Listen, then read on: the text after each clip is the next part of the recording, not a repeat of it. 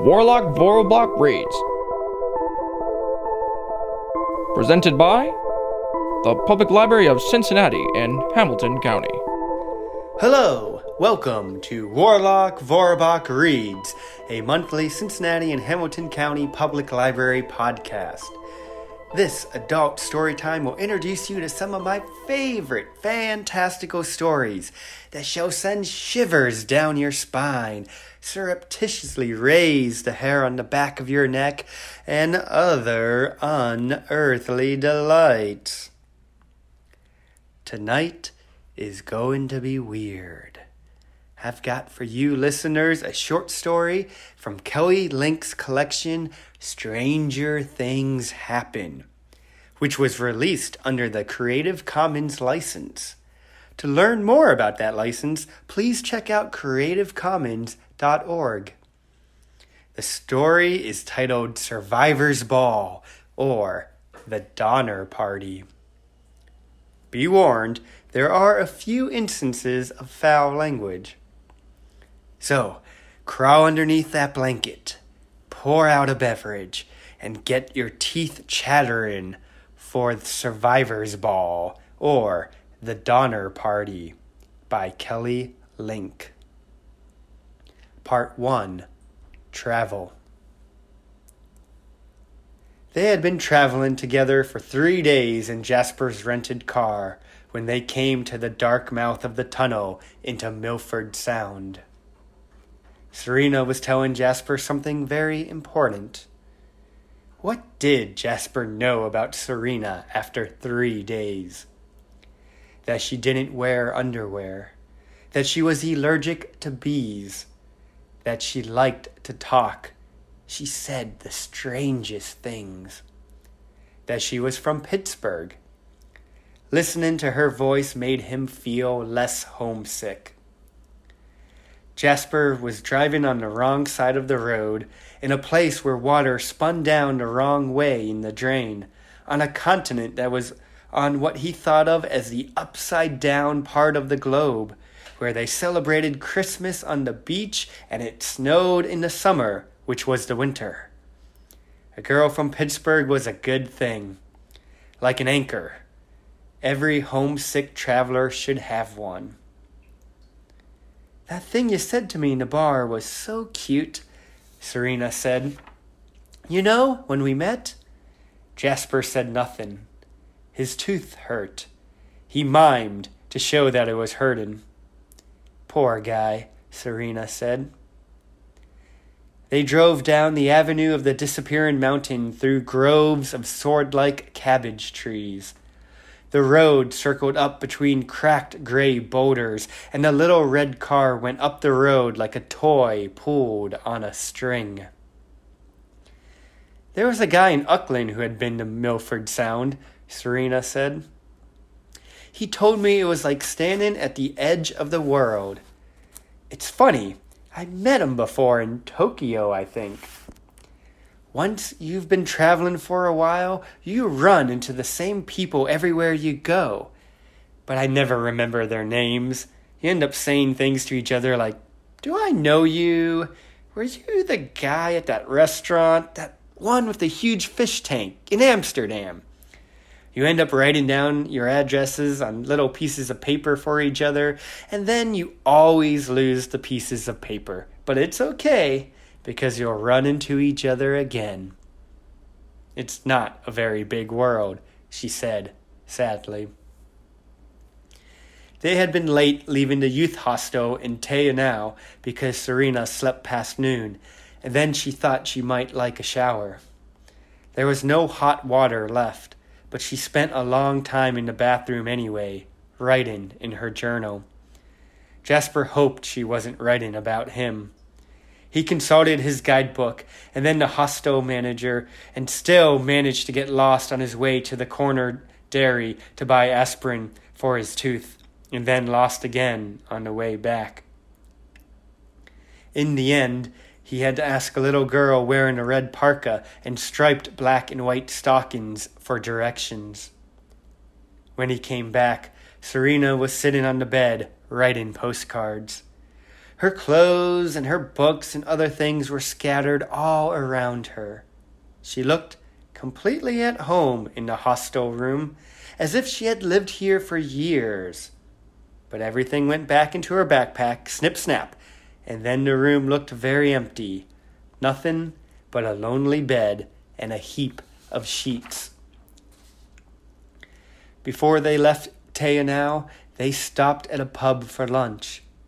Jasper couldn't eat, but he paid for Serena's meal.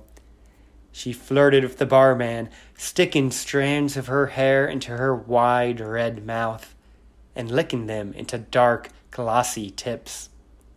She told the barman that she was running away from home, that she was going to travel all the way around the world and just keep on going, that she liked New Zealand beer. She didn't say anything at all about Jasper, who was standing at the bar right there beside her, but her hand had been curled in a comfortable way in his pocket down under the counter.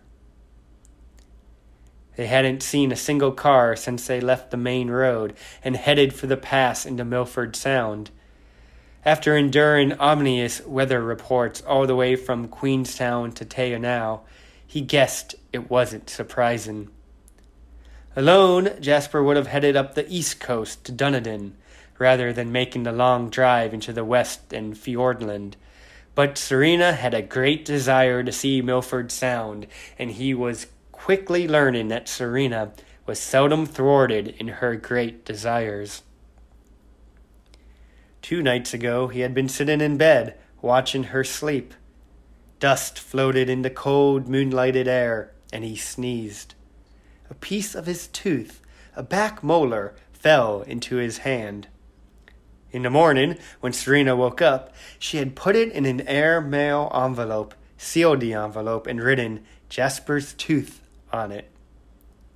He had the envelope in his pocket now, and every once in a while his tongue went up to touch the changed, broken place in his mouth. I've never met anyone named Jasper before, Serena said.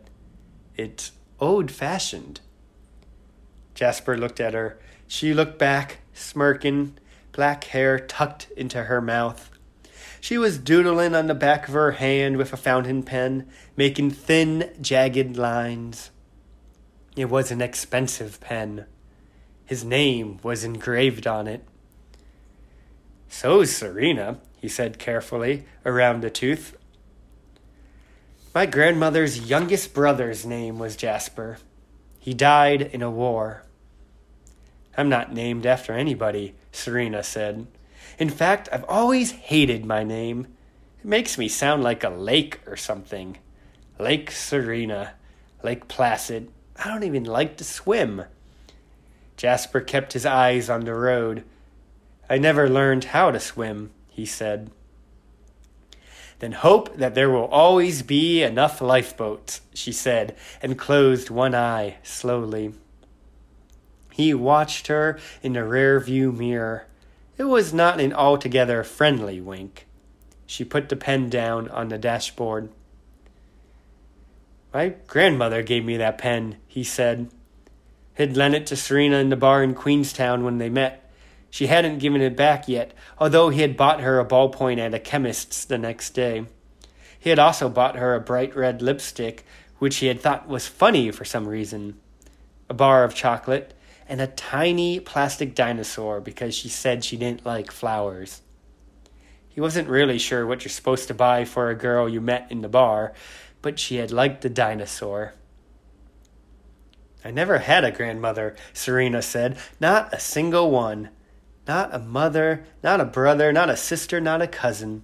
In fact, there was a general drought of relatives where I was concerned. A long, dry spell. Although once I brought home a kitten, and my father let me keep it for a while. That kitten was the only relative who ever purely loved me. Does your grandmother love you? I guess, Jasper said. We have the same ears. That's what everyone says. But I have my father's crummy teeth. My father's dead, Serena said. And so is the kitten. I'm sorry. Jasper said, and Serena shrugged. She held her left hand away from her, examining her drawing. It looked like a map to Jasper pointy stick drawings of mountains and lines for roads. She stuck a finger in her mouth and began to smudge the lines away, carefully, one by one.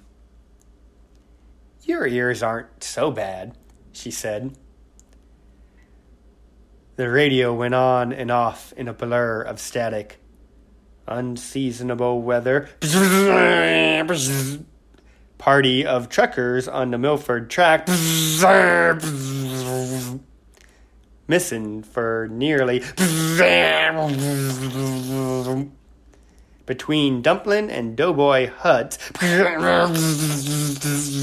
Rescue teams. And nothing but static. Jasper turned off the radio.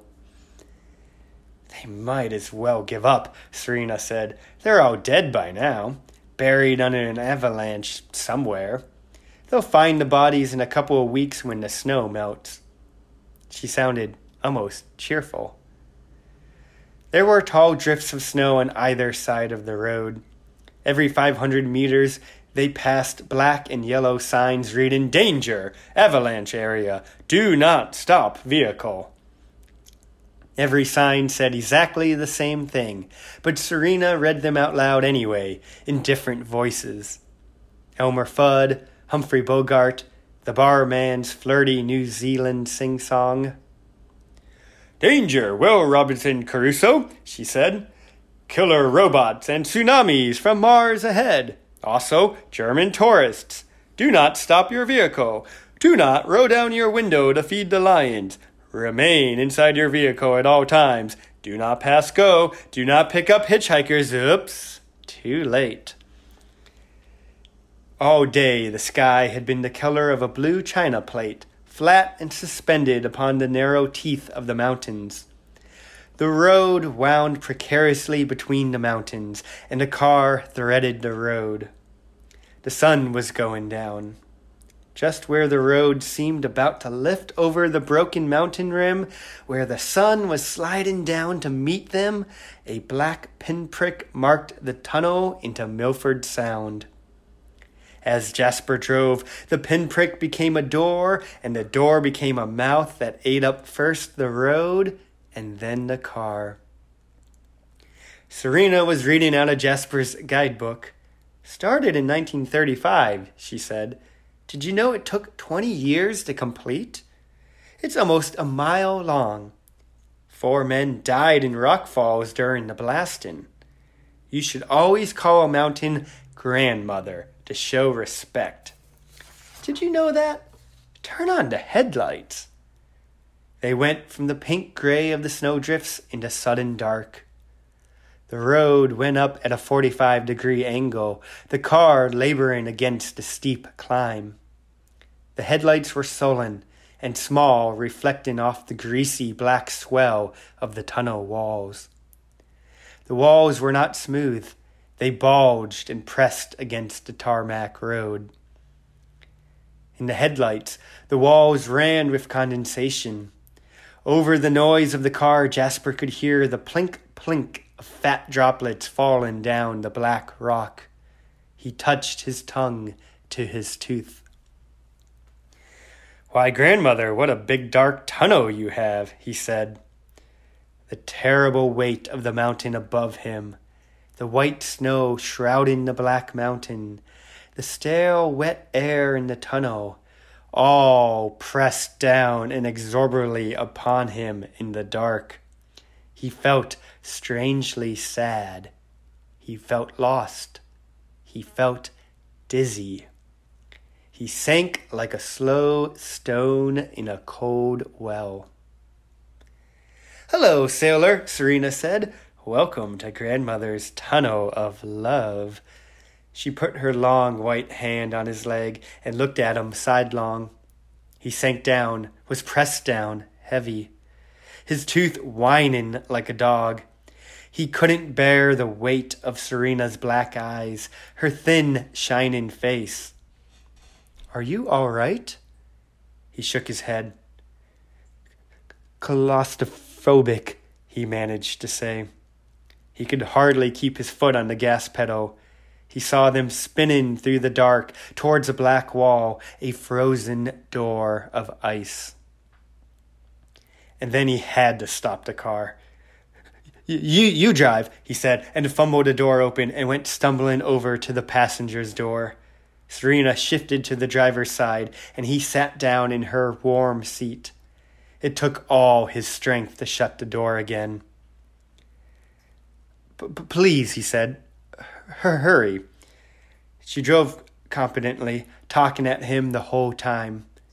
You never told me you were claustrophobic. Lucky for you, I came along. We should be out soon. They came out into night. There was nothing to distinguish one darkness from the other but dirty snow in the headlights. Yet Jasper felt the great clinging weight fall away from him. His tongue went up to touch his broody tooth. Stop the car, he said. He threw up, kneeling beside the road. When he stood up, his knees were wet with melted snow. Ah, I think I'm all right again, he said. You drive if you want to, she said. Your call, pal. It's about another 45 minutes to the hotel, and you can't miss it. There's only one road and one hotel. Iced pine cones shattered like glass under the wheels of the car. The road was steeper, circling down this time. What does the guidebook say about the hotel? he asked. Serena said, Well, it's an interesting story.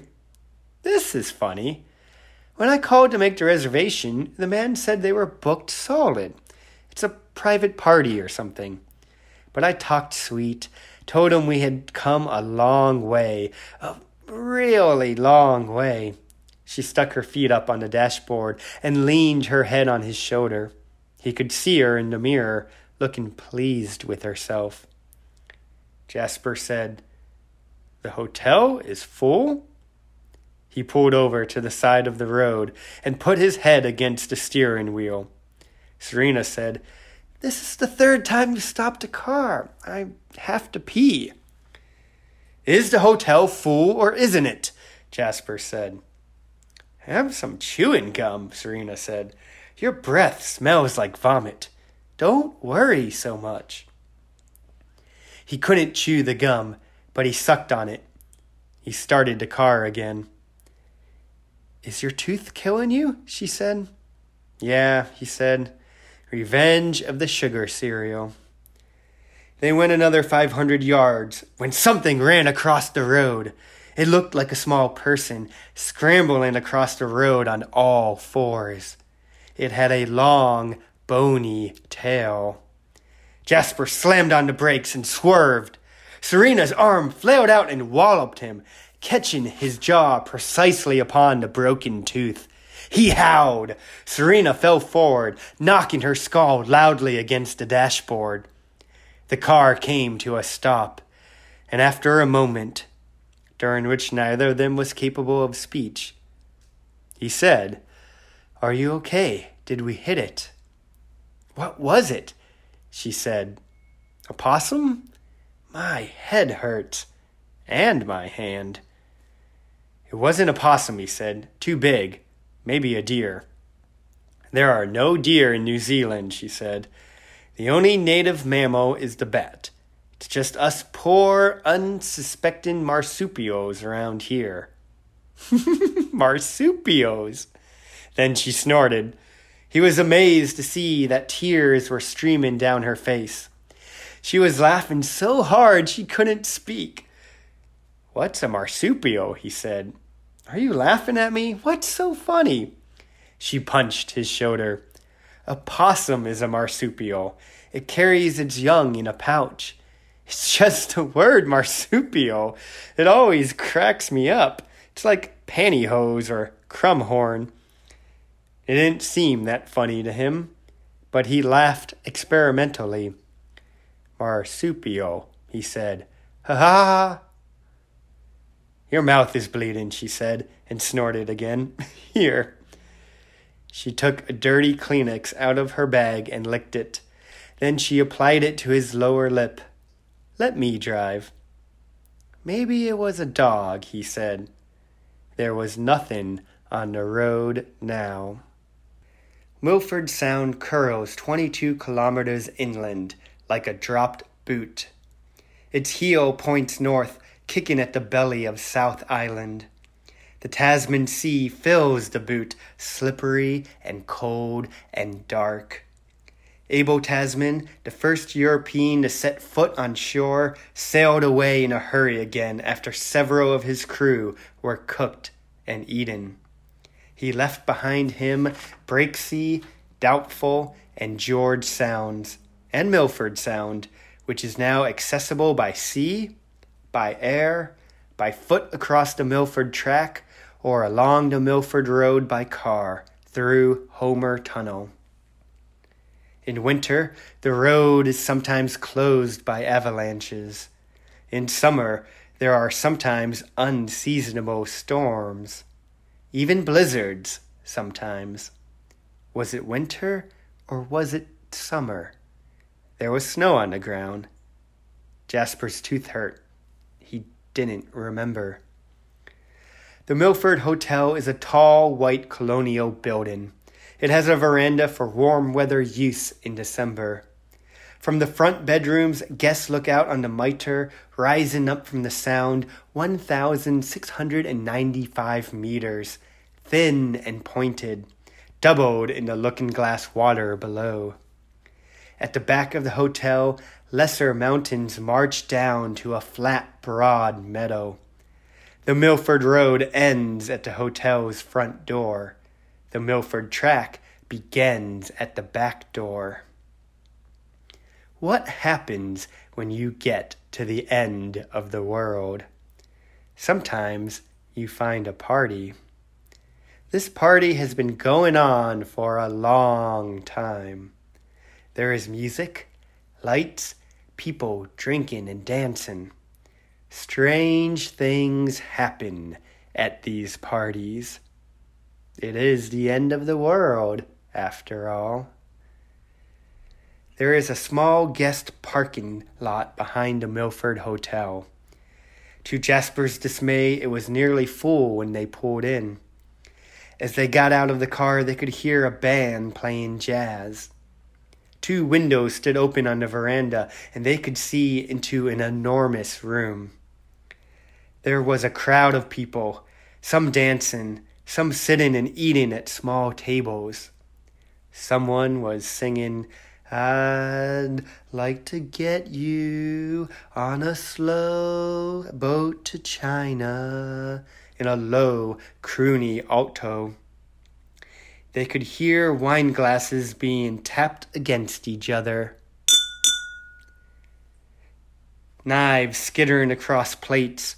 All this through the two French doors that stood open to the veranda, to Jasper and Serena as they stood there, and to the Milford track.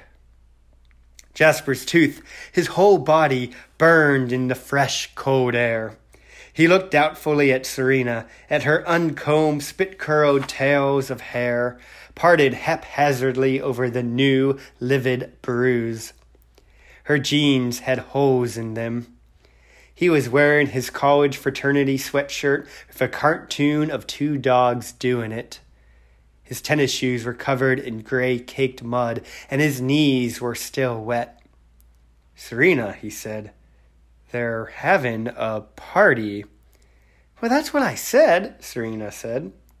Come on, I love parties like this.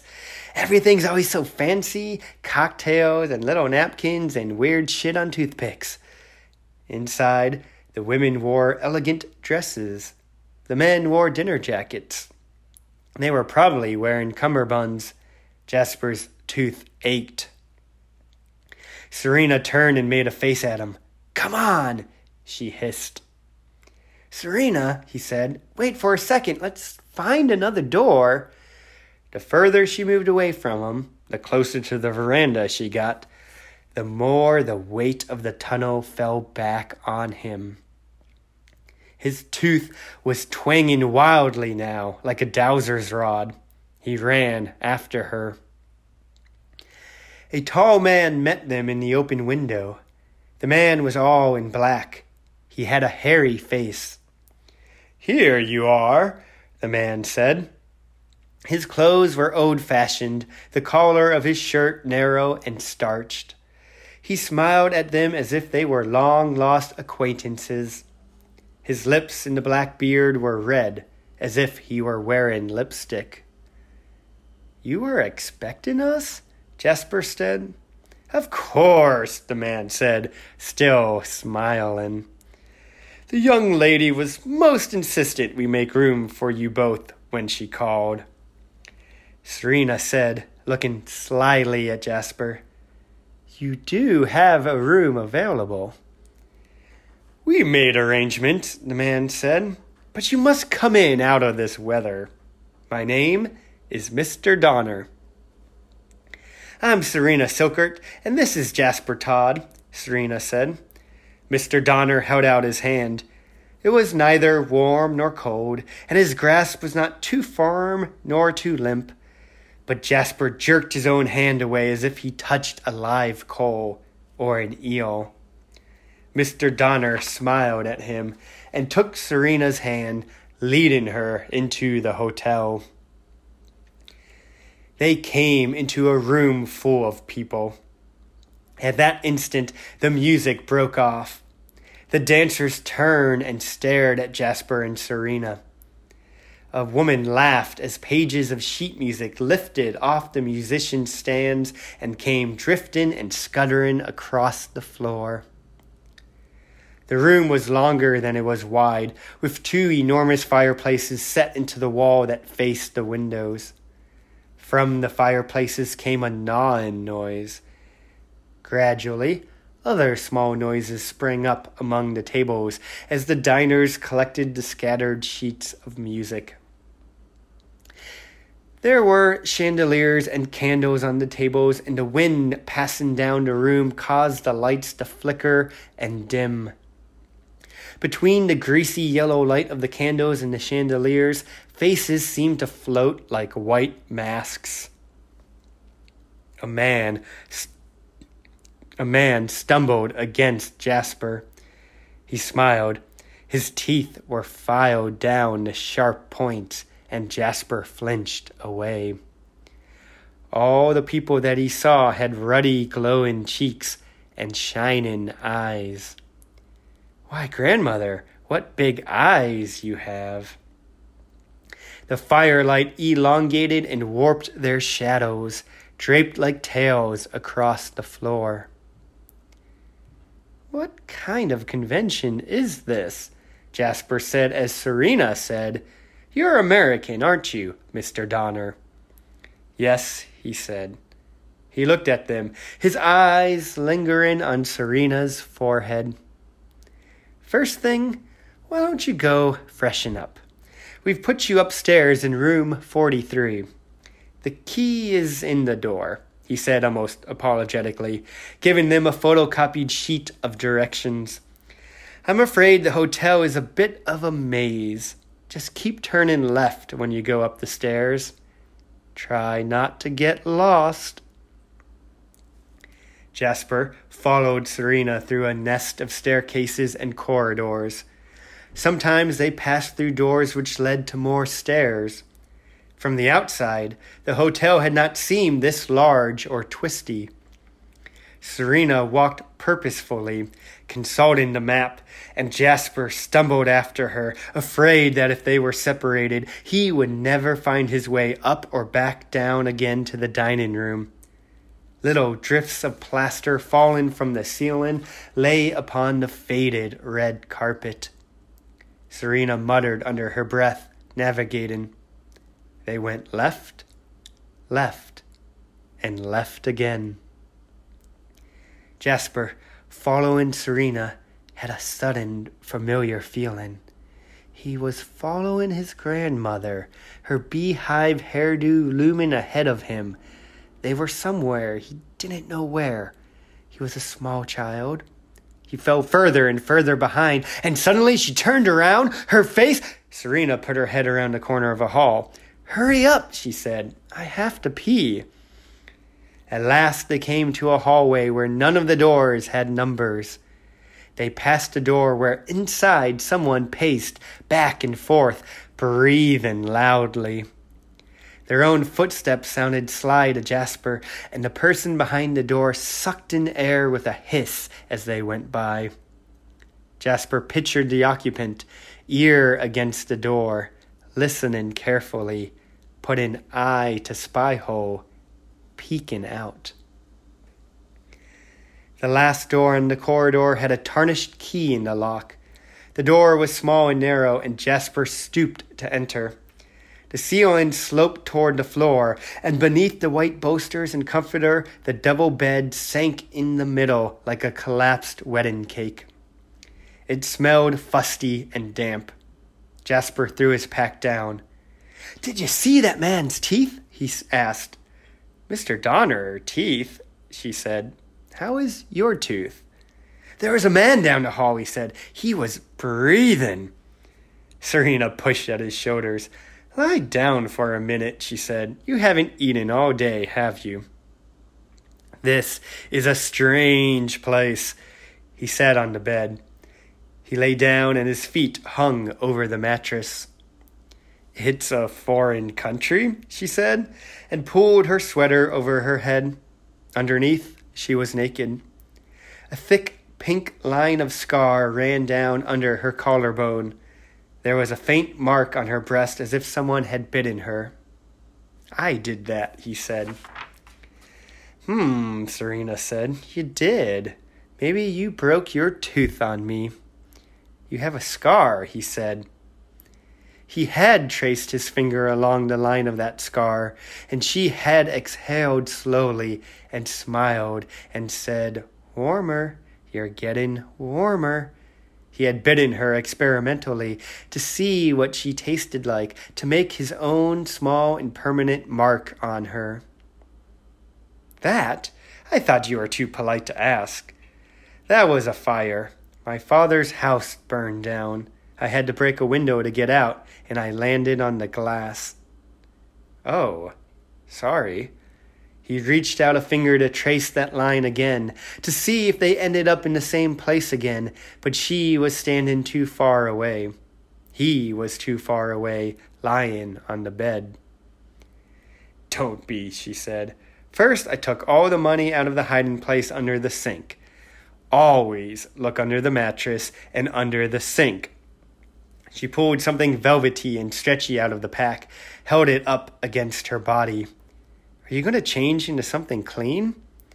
These are my cleanest pants, Jasper said. But he took a woolly sweater out of his bag and put it on. He lay on the bed looking at her. As usual, she looked utterly at home, even in this strange place. He tried to think of Serena in her home, her real home in Pittsburgh. A house was burning down. She sat, domesticated and tame, nestled on a burning couch, watching a burning television, the kitten on her lap all made of flames. She was holding a map, he saw, a book of maps. The fire was erasing the roads, the continent, all of the essential information. Now they would never get home again. He tried opening his mouth as far as he could. Serena pulled at his feet and he sat up and fumbled the bottle of aspirin out of his pocket. He poured a heap into his hand and swallowed them one by one. The other thing from his pocket was the envelope with his tooth in it. Serena took it away from him. She stuck her finger in a corner and ripped the envelope open. She held the tiny bit of tooth in her palm for a minute and then popped it into her mouth. Yuck, he said. Why did you do that? But at the same time, he was almost flattered. Tasty, Serena said, like candy corn. Yum. Go on down, she said. You take the map. Don't wait for me. I never get lost. I'm going to have a quick shower. She left the bathroom door open. In the hallway, he studied the map, his ears pricked, listening for the occupant of the room down the hall. He heard only music, very faint. In the end, he followed the music down the many staircases to the dining room. All the way down, just behind his eyelids, he could see the thing from the road running alongside him, crouched and naked and anxious. It was burning.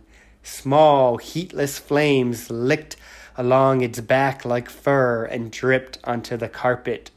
His grandmother, somewhere behind him, was sweeping up the flames into a dustpan. Someone should put that dog out, she said. It isn't house trained. Somewhere upstairs, a door opened and slammed shut, and then opened again. In the dining room, a table had been newly laid for two, and he sat down with his back to the fireplace. At the front of the room, Mr. Donner was dancing with a stout woman in red. The fire behind him traced black figures on the walls and wavered over the faces of the diners around him. When he looked at them, they looked away. But they had been looking at him in the first place, he was certain. He wished that he had taken a bath, or at least combed his hair. The heat beat at his skull, and the snap of the fire lowered him, while the cold streaming in through the open doors stung his eyes and plucked at his jaw. Half of him burned cold, the other half hot. He thought of going up to the tiny room again, to wait until it was time to go to sleep. There would be the same discomfort, the damp, cool sheets, and between them the sticky warmth of Serena's body. Jasper thought of the white, eyeless walls and shuddered. It was preferable to sit here between the fireplace and the open windows. Framed in the window closest to him was a mountain, blunt and crooked like a ground down incisor. Halfway down its slope, he could see a procession of lights.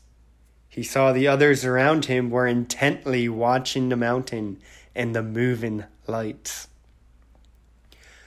A waiter emerged from a service door beside the fireplace and began arranging another table. He set seven places and silently disappeared again. Jasper looked back towards the mountain. His tongue went up to touch his tooth. He counted the lights on the mountain. The musicians sawed at their instruments furiously, and on the dance floor the dancers moved faster and faster, picking up their feet and slamming them back down, spinning like flames. Serena came into the ballroom. She was wearing a stretchy black dress and a pair of gaudy purple tights. She had washed her hair and applied makeup to the bruise on her forehead. Her face was white and delicate as ivory under a dusting of powder. She was wearing the silly red lipstick. The better to kiss you, my dear, someone said. He stood up and went to her chair. You look very beautiful, he said. She let him seat her and said bluntly, You look like shit. Does your tooth hurt? Will you be able to eat anything? I don't know, he said, but I'd like some wine. She, she sat down next to Jasper, put her cool hand upon his forehead. Poor kid, she said. You're burning up. Mr. Donner left the dance floor. He borrowed a chair from the table set for seven and sat down next to them. He was breathing hard.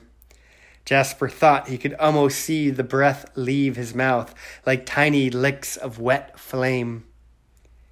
Is your room adequate? he said. Our room is fine, Serena said. She stretched her hands out across the tablecloth towards Jasper. What a nice hot fire. Oh, the better to cook you, my dear, Jasper thought, and touched his tooth again. He said, where did all these people come from? This is the first course, Mr. Donner said. Waiters put down bowls of thin pink broth and poured red wine into Serena and Jasper's glasses. Some of us have come from very far away, Mr. Donner said. We meet every year. We meet to celebrate the triumph of the human spirit in situations of great adversity. We are all travelers, survivors of adventures, calamitous expeditions, of tragedies. We are widows and orphans, the survivors of marriages and shipwrecks. This is the 143rd Survivors Ball. That's nice, Jasper said.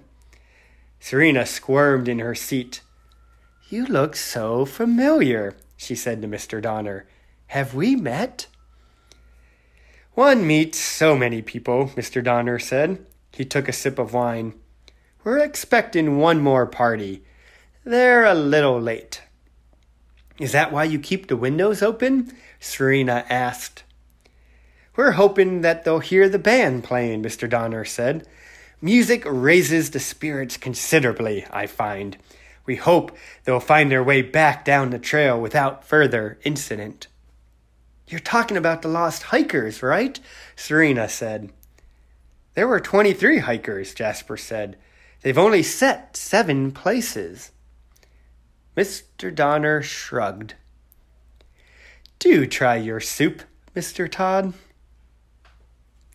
Jasper took a small sip of the soup. It was warm and salty, and as he swallowed, it burned.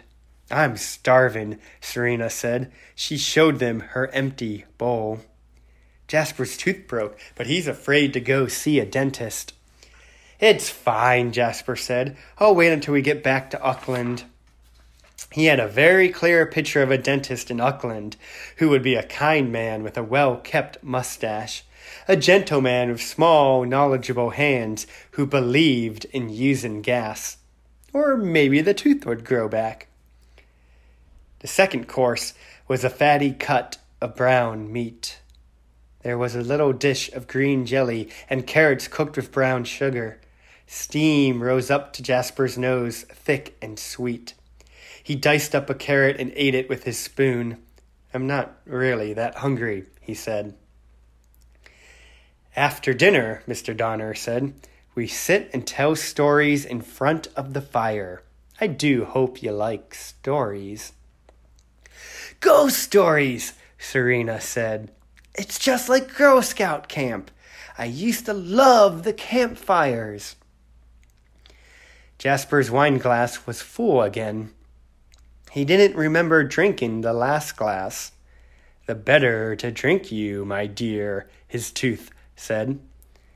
He still had a sense of wrongness, an instinct that the proper thing to do would be to leave, or perhaps just go up to bed. But that would mean the tunnel again, or the small coffin like room with its sad, sagging bed. He took another sip of wine to fortify himself. The band was playing a new song.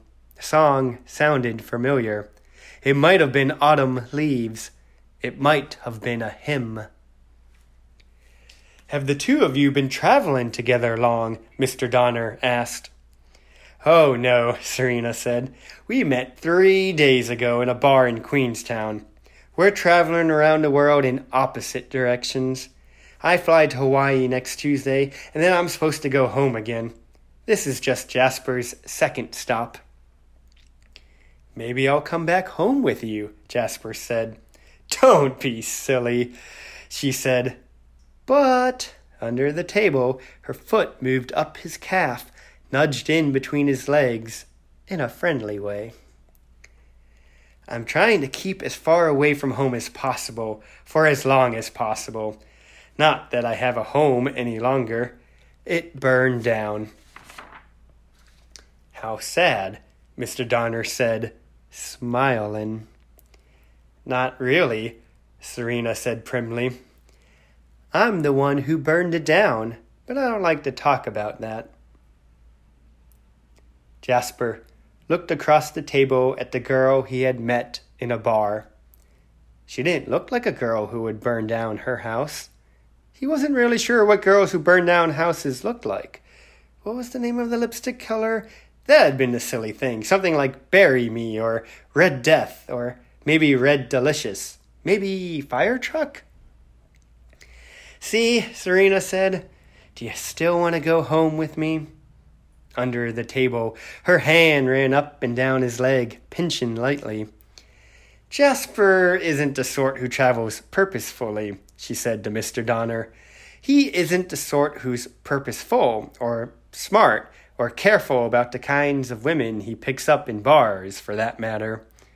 You've got to be careful, she said, turning to Jasper for a moment about picking up girls in bars. Good grief. What if I turned out to be weird or something? But he isn't careful.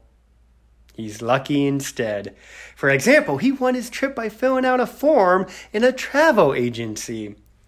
You are a fortunate young man, Mr. Donner said. There was just a small smear of mint jelly on Serena's plate. When he told me in the bar how he won, I thought it was just a great pickup line, she said. The tie breaking question was, Why do you want to go around the world? And he wrote, Because you can't go through it. Isn't that ridiculous? It's true, Jasper said. He was careful to enunciate. Sad, but true. Serena smiled at him. I shouldn't complain, though. It's great traveling with Jasper. He gave me a plastic dinosaur, a stegosaurus. Thanks, Jasper, she said. Don't mention it, said Jasper. He wanted to say something, to explain that travel was important to him, that someday he knew if he traveled long enough, he would eventually come to a wonderful, a magical place. His toothache was almost gone, just the smallest twi- twinge very far away, practically in another country, some place that he had been stuck in for a while. He looked past Serena to the French window. The torches were now at the base of the trail. They swung back and forth, lighting up the great trunk of a kauri tree, a growth of ferns on the lawn before the hotel. Look, said Mr. Donner, here they come, just in time for the dessert. The whole room rose from their chairs, applauding. Five men and two women came into the room. They stopped just past the threshold, as if uncertain of their welcome. They looked longingly at the fireplaces, at the empty plates piled up on dirty tables, but they did not move. Instead, the crowd swept towards them. Excuse me, Serena said. She got up and went with the others. Jasper watched her recede, the black hair fallen down around her shoulders again, a tail tucked into her painted mouth, the long legs in the purple tights. Waiters were going back and forth between the tables, extinguishing candles. Jasper watched as they pinched the small flames between their fingers. Soon the only light would be the red light of the fireplaces. The bulbs of the chandeliers were faint as starlight, guttering to blackness. At the opposite end of the room, near the windows, he could no longer see Serena or the hikers. The crowd was clotted and indistinct in the dim light. It moved slowly across the dance floor, pouring through the window like the massy shadow of the Black Mountain. Sitting by the dance floor was a single cellist. He had put his instrument down and was cramming balls of sheet music into his mouth. He chewed them slowly, his hands pulling the white pages out of the air around him as if they were alive. The wind blew out the chandeliers, but Jasper could still see the musician, his mouth and eyes wet and horrible. Where are the other hikers? Mr. Donner was biting savagely at his thumb, frowning down at the table. Sometimes people do unthinkable things in order to come home safely, he said. Impossible things, wonderful things. And afterwards, do you think they go home? No, you find it's much, much better to keep on traveling. Hard to stop, really. The French doors had shut. The hikers were cut off from the trail in the mountain, should they wish to go back.